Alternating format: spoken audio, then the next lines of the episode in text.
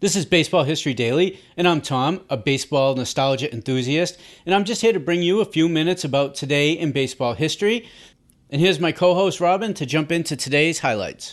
On July 28, 2002, during his induction speech at the Hall of Fame ceremony in Cooperstown with the song Somewhere Over the Rainbow as his backdrop, Ozzy, the Wizard of Oz Smith, compares his baseball career to Dorothy's Odyssey in Oz. His recipe for success included the Scarecrow's mind to dream, the Tin Man's heart to believe, and the Lion's courage to persevere.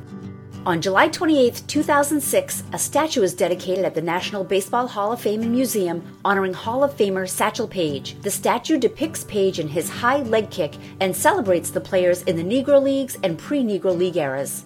On July 28, 1994, Kenny Rogers of the Texas Rangers throws a 4-zip perfect game against the California Angels, becoming the first left-hander in American League to achieve perfection. Rogers strikes out 8 batters on his way to the 11th regular season perfect game in the 20th century. DiSarcina has never had a hit off Rogers, hitless in 16 at-bats.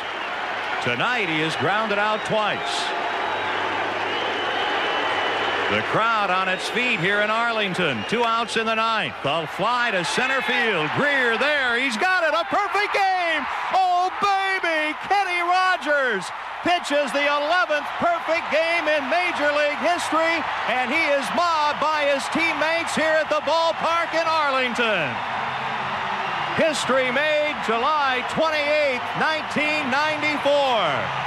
Kenny Rogers, a true gem, a perfecto.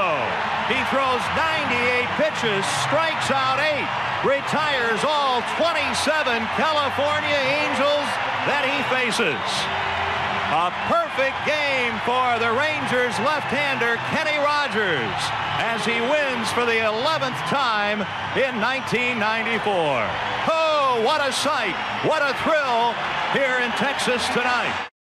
On July 28, 1991, Dennis Martinez of the Expos tosses the 13th perfect game in Major League history, setting down all 27 Dodgers to face him in a 2-zip win. Martinez would strike out 5 in the contest, and catcher Ron Hassey becomes the first receiver to catch 2 perfect games, having called the Indians' Len Barker's masterpiece in 1981. Dodger infielder Alfredo Griffin goes 0 for 3 against Martinez to go along with his 0 for 2 performance in Barker's perfecto in 1981.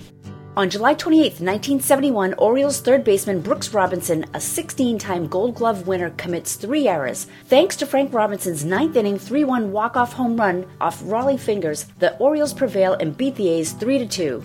On July 28, 1890, future Hall of Famer pitcher Mickey Welch wins his 300th game of his career. Smiling Mickey would win 7 more games in the following year in his final season. That was July 28th, this day in baseball.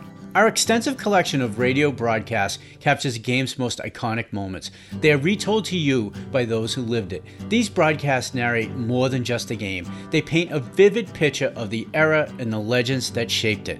Have a quick listen. Brought to you direct from Comiskey Park. Speaking to you from Crosley Field in Cincinnati. This is Ernie Harwell at Memorial Stadium in Baltimore, Maryland. Good afternoon, ladies and gentlemen of the radio audience. We're at Navin Field. Good afternoon, ladies and gentlemen of the radio audience.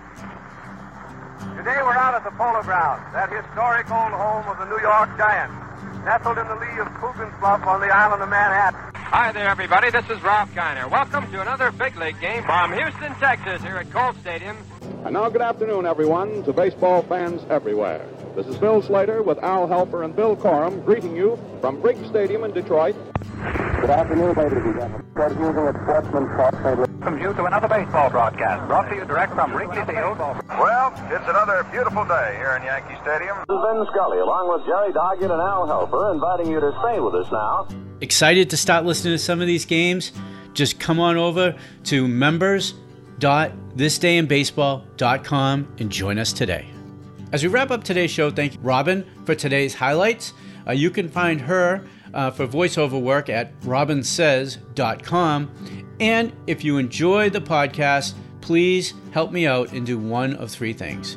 Follow, subscribe this podcast, and leave a review. It really helps. Share us with your baseball friends. Let them know about us. Or jump over to members.thisdayinbaseball.com. Join our email list, community, and our family of baseball podcasts.